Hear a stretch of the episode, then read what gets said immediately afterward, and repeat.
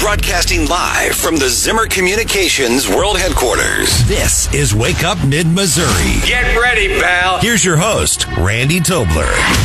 8:08, thanks for being with us as it's looking okay outside now for the weather, but it's going to turn brutally cold over the weekend and some changeable weather tomorrow.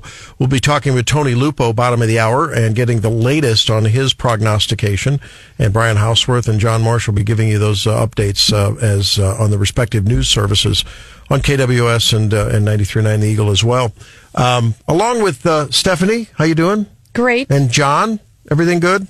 Doing good. Hannah's over there, and she's still chastising me because we ran late with Senator Lincoln Huff. But now that we're going to talk with Travis Fitzwater now, Senator Travis Fitzwater from District 10, who I got to meet in person at the governor's breakfast last week, and we wanted to spend more time with you, Travis. Thanks for joining. Yeah, glad to do it. Hey, you know, some things were sorted out. There was a little tit for tat back and forth here on the show in the last few days. This morning, Lincoln Huff answered some questions that Representative Mayhew had raised about his bill, through his bill, about why aren't we doing more at 44? And I didn't know that there was funding in sort of the preliminary work for 44 that was in the bill, the I-70 bill. That was news to me. Yeah. There's a lot of money being spent on infrastructure across Missouri. And you're the chair of the Transportation Infrastructure and Public Safety Committee. We have a lot to talk about because I want to try to unpack further something that you talked with us about at the breakfast, and we ran out of time. But a very interesting proposition to sort of thinking about redistricting and making more sense with getting legislation done. But as it regards to this, Representative Mayhew said, well, this is going to be a big boondoggle. And I think he just meant, hey, big government projects tend to run over budget and they tend to, there's not watchdogs. What kind of watchdog is there, or watchdogs are there incorporated into the I-70 project? Well, first of all, appropriations. You know, you don't appropriate money if you feel the departments aren't doing their job the way they should be. So I think there's been some pushback on that. And Don has certainly been an advocate for providing accountability to bureaucracies. If there's one thing he's good at, it's really bad. And he was just in my office the other day. We had a great conversation.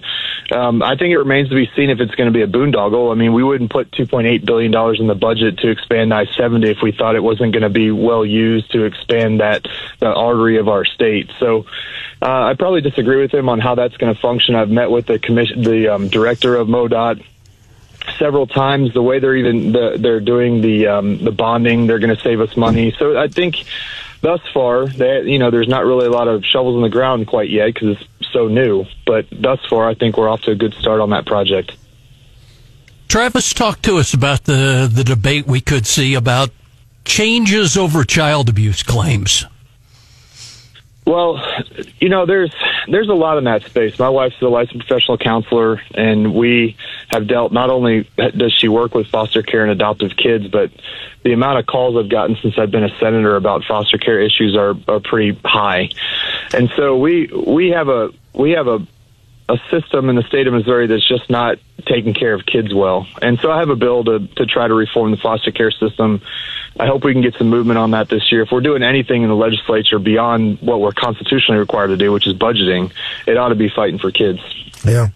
And I know that Senator Huff, one of his legislative priorities is about mental health. And as we see just outrageous rates, just escalating rates of mental health problems, anxiety and depression in our teens, maybe having to do with the proliferation and addiction to social media. Who knows where it comes from? But boy, we just don't have enough resources to deal with that.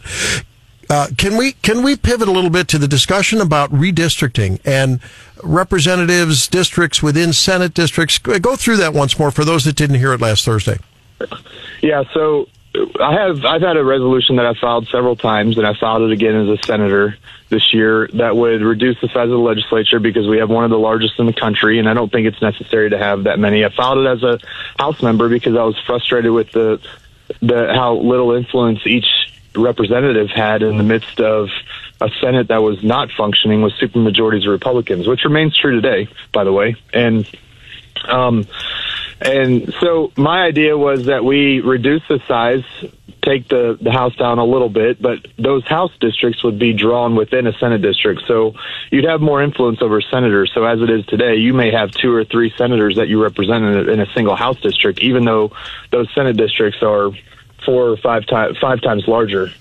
So I think that's one of the pieces where I'm just trying to give each individual member of the House a little bit more authority over the process, and try to get give them opportunity to have their senator listen to them first and foremost, and then secondly, I think the districts are too small, and this reduces the size of the government. There's a lot in there that's good, I believe. Yeah, I want to point out 2 things, Senator. I appreciate it. We've had a lot of interest in the interview that we did on Wake Up from the Governor's Prayer Breakfast on this bill, 93.9theeagle.com. A lot of people weighing in on it, to say the least. I want to point out 2 reactions we got to the story, and I want to clarify one thing about it. Number 1, Jess Piper, who is a former candidate for office, she responded to my story, and I think she was talking to another person, but said she basically thinks they could target Dems, but we could point out these changes would not take effect until 2033, so no one in there right now would be targeted. It's a current House member. They'd be term limited out by then if they've served even their entire 8 years. And then we had a Republican who responded to the story, your former colleague Don Roan, and he said, Senator, that you never filed any bill like this when you were a House member. And I wrote back to him and said, yes, he did. You filed two bills that were very similar to this. So I definitely want to point that out. There's another provision is part of this, and that would change the term limits for members of the General Assembly. And that hasn't gotten any focus, even though I did write about it in my story. Is there any traction for that? In other words, instead of doing 8 and 8 or up to 8 and 8, you could do 16 years. For instance, somebody could do 8 terms in the House if they wanted to under your provision. Yeah, so that's a pretty significant change too, and I think the reasoning for that, and I don't think I know because it's my bill, but I talked to Senator Igle before you had him on the show last week about this because he's a fan of this legislation, and. I think in Jefferson City, because of the bureaucracy and the lobbyists being able to wait you out, 8 years is not a long time in this building. I've found that out myself. I've been here for 9 years. It's flown by. And, the people, once you get your feet under yourself in this building and figure out what's going on and what budget line items go where and where the money's going and what departments are what and who's leading what, by the time you figure that out, you're termed out. And so your ability to really reform government or fight with bureaucracies or with lobbyists or whatever is limited based on the institutional knowledge that's lost every single election cycle from term limits. So this just expands it a little bit. I think 8 years is a little restrictive. We're still keeping the 16 years total, and you can serve in any chamber, but only for 16 years. And I think that's a reasonable change that Missourians ought to have an opportunity to consider. Now, let's talk about Congressional District 3. Last week, we got a big announcement on the retirement of Blaine Luetkemeyer. Your name, I think, is on the list of not in, but not necessarily out. I think the list that I saw said you have been mentioned, and certainly your district sets you up well within Congressional District 3. So can you tell us anything about whether you're still considering it or not? And then also talk about, the district is so broad, and I think I heard from Congressman Luetkemeyer himself that he would prefer, I think, someone from mid-Missouri as opposed to, closer into St. Louis. What are your thoughts on that? Yeah, well, there's several things there. First of all, Congressman Luetkemeyer has been a great friend in his time in the Congress. I'm so thankful he's been there. And not only that he's taken my phone calls and he's fought for our district. I think one thing he said on an interview the other day is the amount of constituent services they focused on during a dysfunctional Congress really, really went to bat for their people. And I think that was such a blessing to our district. And that means a lot to a lot of people in my community. And we are seriously considering running for it. These opportunities don't come very often. My Senate district's in the heart of this district. And so I think it'd be, I don't think it'd be smart for us to not take time and talk about this, my wife and I and our kids, and think through whether this is the right time for us to step up. But we also have a big job to do in the Senate. So there's a lot to consider, and it's taken us some time, but we are seriously considering running for it. That is, I think having I'm sorry, having a mid-Missouri candidate is also a priority for a lot of us as well. That's Senator Travis Fitzwater, who joins us on Wake Up Mid-Missouri this morning. Travis, cycling back to your comments about cutting the number of lawmakers in Missouri, you know as well as anybody Jefferson City's a company town. When people, primarily state government employees, hear somebody talk about cutting whatever at the Capitol, they worry about losing their jobs, whether they're administrative staff or work for the House or Senate or whatever. Maybe assurances to those folks.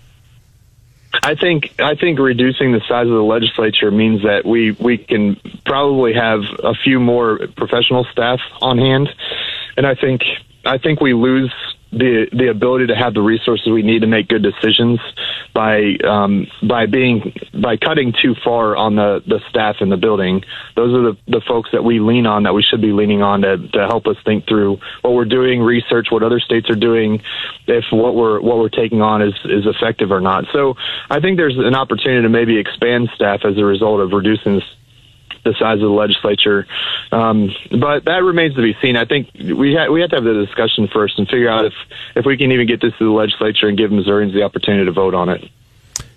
Senator Fitzwater, since you have a lot to do with the infrastructure issues, what about rocked roads in Missouri? I have a peculiar connection with those.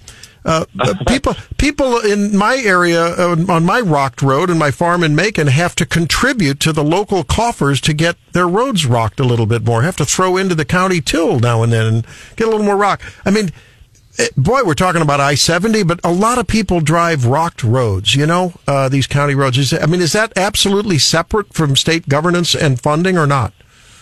Well, I think it all correlates, but we're also giving a lot to the government in several different areas. We property taxes, sales taxes, across the personal and real estate. I mean, we give a lot. I think there's a lot to figure out how to take care of those gravel roads. And my in-laws have a farm in Macon as well, and so know plenty about dirt roads. There's plenty of them in Callaway County as well. And I think the county commissioners do the best they can with the resources they have. And I think it may not be perfect, but the system we have set up is I think in that way has served us extremely well. Well, I'm going to make a request that we think about some.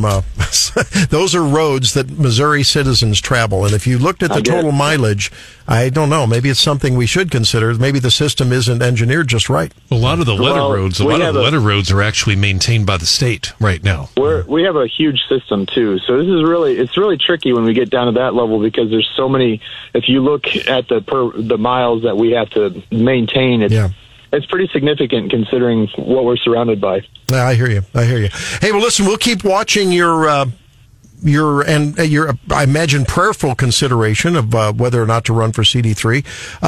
Hey, what do you say? You have so many contacts here at Wake Up Mid-Missouri. If and when that announcement's made, you would have an open invitation. I would bump, if we had an interview with Donald Trump, if you would announce on this program. Well, we would never ask you to bump Donald Trump, but maybe Lincoln Huff would ask you to bump him. Will you do that? He'd be so mad at me, and I think that would be a lot of fun. Yeah, you mean he'd step away on his own, very own Lincoln days here on the program? Yeah, okay. No, he'd be very upset with me, and that would be great entertainment for me. Hey, well, I hope you'll let us know as soon as you make the decision. We'll get you on right away. All right. Sounds good. Hey, thanks a lot. Good luck today in the Senate. All right. Thanks. There he is, Senator Travis Fitzwater. Interesting news. He's definitely thinking about it. Yeah, there's a lot of folks considering it. That list is getting quite long.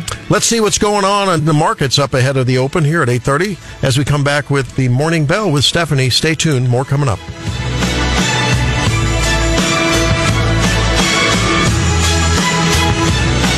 This is Wake Up Mid-Missouri. Telling you what you want to hear since 2015. This is Wake Up Mid-Missouri.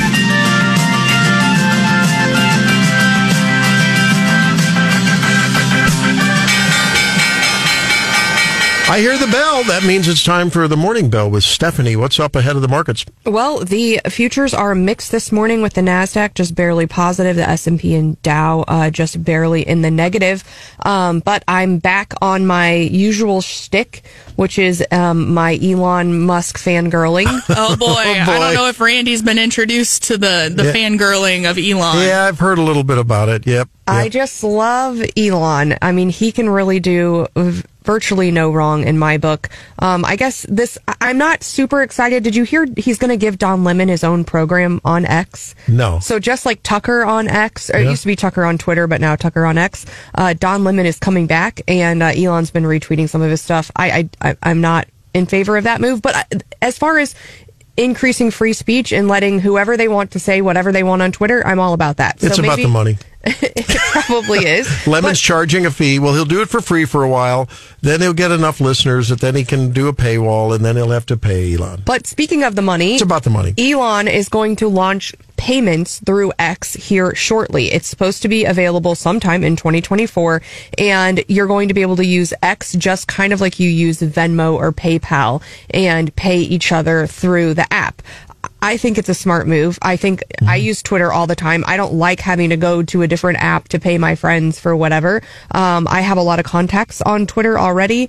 And so I think it's smart. And now Facebook has tried this before, and they actually had like their own payments thing that went, I think, by the wayside. I think you can still technically pay through Facebook. But I don't use it as much. So my question is, will this payments thing take off for Twitter, even though other social media apps haven't been able to do it? I don't understand the paying friends thing. Because you're old enough that you still use cash, Randy. No, I love Venmo. If we're out with a group of people, we just tell the waitress to the waiter to split the check. A lot of places won't do that anymore. Well, then I buy you for the lunch this time and you buy next time. And if we eat at a fancier place this time and not, we're friends. It's not transactional. But we're friends, not transactional. Well, but I mean, sometimes, like I was telling you, I recently bought some pretty expensive tickets, especially like concert tickets or show tickets. Yeah. And usually you want to sit together, so you buy the big lot and then you split it up. But yeah, no, I think it's a smart move for Elon. And he basically said, look, and he's also launching a lot of video properties on Twitter. And so I think, whereas, when he first bought Twitter, we heard this is the end of Twitter and everyone's going to leave and, no more Twitter. I think, 2024 is going to be Twitter's best year yet. Well, he's got a lot of ground to gain, right? I mean, he's got to make up. He lost a lot of advertisers, and but I think he's going to be great. Yeah, well, he's an entrepreneur, no doubt about it, and he's an innovator. That's for definitely sure. We're going to check in with Anthony Lupo, of course, our meteorologist extraordinaire, atmospheric scientist, global warming and climate change skeptic. We got to get an update on the snow thunder or thunder snow. The thunder snow. Is there going to be a snow bomb? Is it going to the heat going to engulf the cold? All kind of metaphorical prognostications from Tony Lupo in just a minute. In the Columbia and Jefferson City area, I think the storm was mostly a dud. I mean, the next morning was worth. But up north, I didn't realize it. I mean, in the northern parts of our listening area, it's really it was a big deal. So now, because you were affected by it, it's no longer a dud. I happen to be affected, but that really brought it to my mind that just how severe it was. Yeah. And people are now PTSDing. Because I'm getting texts from neighbors and from people up in the Moberly, Macon, Central, other areas going like, whoa, hey, we're bracing for another one. Like, you've already slapped the dog once and you go to pet him and he's, you're going to hit me or pet me. So I thought we'd check in with Tony Lupo to see if we're up for, a double whammy here from this polar vortex. Those are my words, not yours, Tony. Welcome to the program. Well, thank you, Randy. We're ready to talk about this next storm, and it may be a replay of the first one. It's following a very similar path. I think the difference with this one is that it's supposed to develop more rapidly than the one we had earlier this week, and it's going to be a stronger bomb, if you will. Okay, so, we were on the fringe, right here in sort of the I-70, I would say right along I-70, there was sort of a dividing line between worse or better outcomes. And it was that swirling. If you looked at it on the radar, it just was swirling like a snow tornado. It was the darndest thing. Are we looking at that again? oh, yeah, this you'll see the same thing again. And those kind of signatures are not all that uncommon, because within these larger circulations, you can have smaller circulations, and they'll show up on radar quite nicely now. But this storm is going to be much a replay of the last one. We'll have the wind, probably a little more wind, and then with the cold air that's coming in behind it, when the changeover comes, it's going to be more abrupt. It's going to be very noticeable. Yep. Yeah, Tony, I want to point out that I communicated with Michelle Baumstark, the CPS spokesperson, and she was in a meeting with Dr. Yearwood and their folks. They were actually talking about this very issue, because they got to make a decision probably tonight or tomorrow about what's going to happen. And the models obviously have changed. I talked to the National Weather Service, Chris Kimball, and he is going with, and again, these models keep changing right now, 1 to 3 inches of snow. Let's stay starting tomorrow at about noon in snowing on and off through the late afternoon, early evening. What do you agree with that? Are your models showing 1 to 3, and is your time frame matching up with that? Well, that's the thing. There are about 3 or 4 models that they use, and the National Weather Service seems to be gravitating toward one that puts the changeover a little later, toward noon, maybe even into the afternoon. Some of the models have the changeover happening as early as 9 a.m. So depending on when that changeover comes. And another thing about these models is that with the last storm during the weekend, those models brought the snow ever further north and then reversed course on Monday morning before things got started up. So that's what I'm watching for now. I'm hoping that the models don't do that again, but they tend to repeat these behaviors during certain times. Yeah, and they're also telling me that we are going to see thunder and hear thunder tonight in Columbia, Jefferson City, in mid-Missouri. They don't believe there are going to be anything severe, but that timing, I think, is going to be key, because, you know, we've got schools, a lot of these schools don't start until 8:55, 9 o'clock, and if we've got that thing coming down, it's going to come down fast. We could have some problems. And snowing, when do you see the snow leaving the area, Tony? Well, the snow should leave the area probably after dark, probably around 9, 10 o'clock at night. Wow. That's when folks see it leaving. A lot of times what happens is you get some of these snow showers and they're slow to taper off, but that's when things should finally stop. But after that, it's cold. Yeah. Thank you, Tony. Yeah, Tony, talk to us about that a little bit, the jet stream playing a role in bringing our cold, unseasonably cold weather here over the weekend and into the first of the week. Yes, absolutely. What you have going on, and this is happening beyond North America, is you've got 2 very strong ridges, one in the Atlantic, one in the Pacific, and what those combined ridges do is they kind of knock the cold air that's sitting in the Arctic down further into Canada and the United States. It's like a pincer, and it's got North America caught in the middle.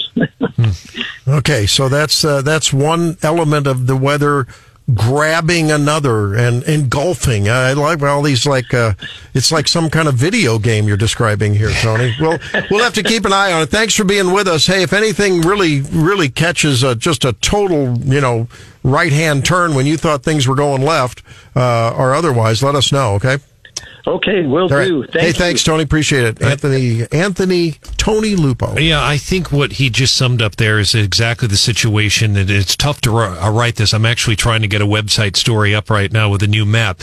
We've got 3, maybe 4 different models. The National Weather Service is going with 1 to 3, but just before that, they had one going 2 to 8 inches, and his time frame does not match up with their time frame.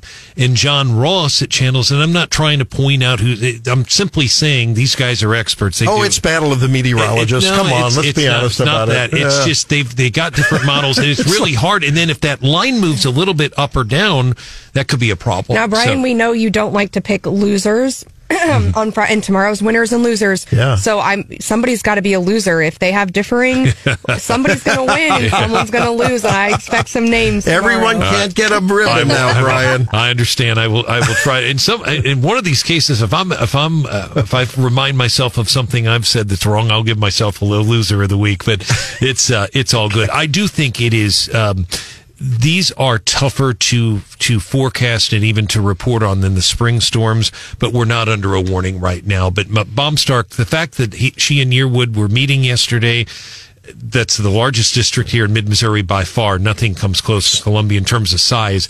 This is going to be a tough call for them tomorrow. Snow's not going to be the big story. My prediction, amateur meteorologist, my prediction is next Monday and Tuesday we're going to be talking about tremendous civic and health problems related to the cold temperatures. It's going to be bad. Cold's going to be brutal. That's going to last. Brutal sub-zero temperatures are going to be next week for sure. Yeah. It's like when your eyeballs feel like they're freezing when you walk outside, and it's so it's just awful. You cold. You can't, your eyes instantly start watering when the wind hits you. Right, and it's dangerous to be out in that kind of weather. If more than 3 or 4 or 5 minutes. So just be careful. Prepare. Official.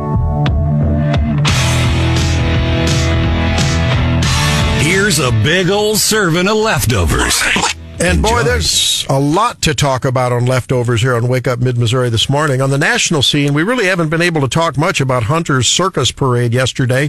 The committee who eventually did pass a resolution of contempt of Congress, he comes in and he's there during the hearing. The Democrats say, let's go for it.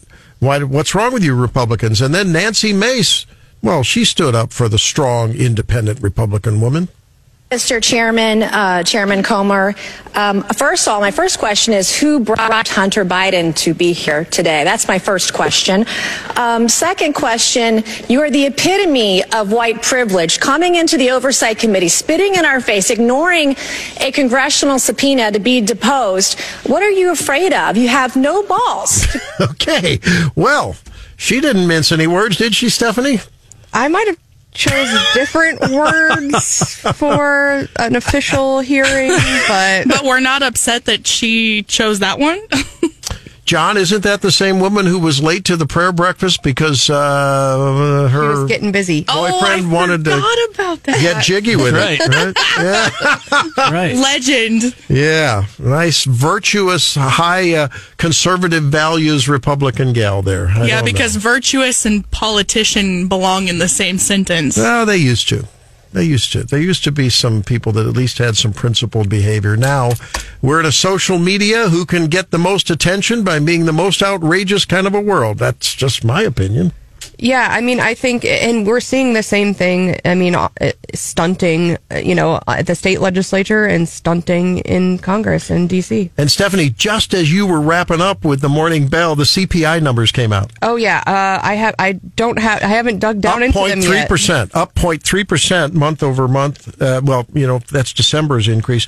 3.4% year over year. We hope to talk to someone tomorrow to analyze that, because I think we need to unpack that and figure out, is that going to have an impact on maybe a pause in interest rate increases or not? Well, and Donald Trump basically said we're going to have a recession if he's not elected, and I don't know that I disagree with him. Yeah.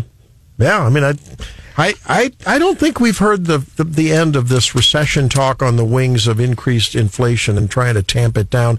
John, apparently the Attorney General got a mysterious white substance coming his way. Yeah, this dates back to last spring, and we had kind of, a rash of white powders being delivered to state office buildings in Jefferson City. It was back in April, and one was sent to the Broadway State Office building in Jefferson City. They tested that one. 7th CST team from the National Guard, their hazmat unit, tested that, and it turned out to just be coffee creamer. But one sent to the Supreme Court building addressed to Andrew Bailey was tested, and it turned out to be meth. Gosh, I don't know. I just don't get it. And he had a phony return address on it and all, and they couldn't pan it out. And they had another one in October.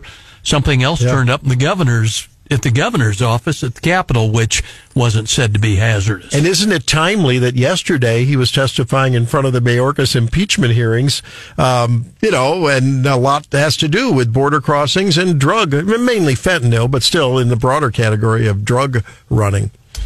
What's up on your leftover plate, Miss Hannah? Got some big football news. Yeah. Some big names in college football and in the NFL. Nick Saban is retiring. This came out yesterday from his coaching career. He is 72 years old, and he's been with Alabama for 17 seasons. So he announced yesterday that he is going to be retiring. And I haven't seen a lot of details yet, but we saw this morning on Fox News that Bill Belichick and the Patriots are, quote, parting ways. Mm-hmm. So I'm curious to see what comes out of that story. Apparently he's going to resign.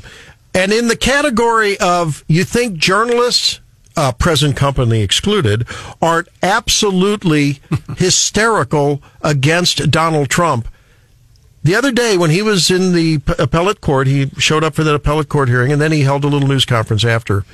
And a couple of local journalists in New York City, outside of the court building, were caught, were caught with this audio. Listen. Yeah, the worst part is, even if he hasn't, and he's hanging out of it, he'll be on the other side of the I mean, if he's driving, we've got a good shot. Yeah, if he's driving with the front window open. Yeah, or if it's convertible. Yeah. I wasn't thinking about that. Yeah. Like if he just pulls up like JFK. It's like a JFK, a Lincoln. I think it's one time that it is. No, I'm not. Oh. Maybe someone, just like they told JFK, you know what you should do? You should take a convertible. It's so nice out. These guys are yucking it up, joking about if only he had a convertible. And you gave him a convertible, it could be just like JFK. Have a clear shot. I mean, these guys should be, stay warm out there, guys. It's going to really drop tomorrow. We'll cover it tomorrow.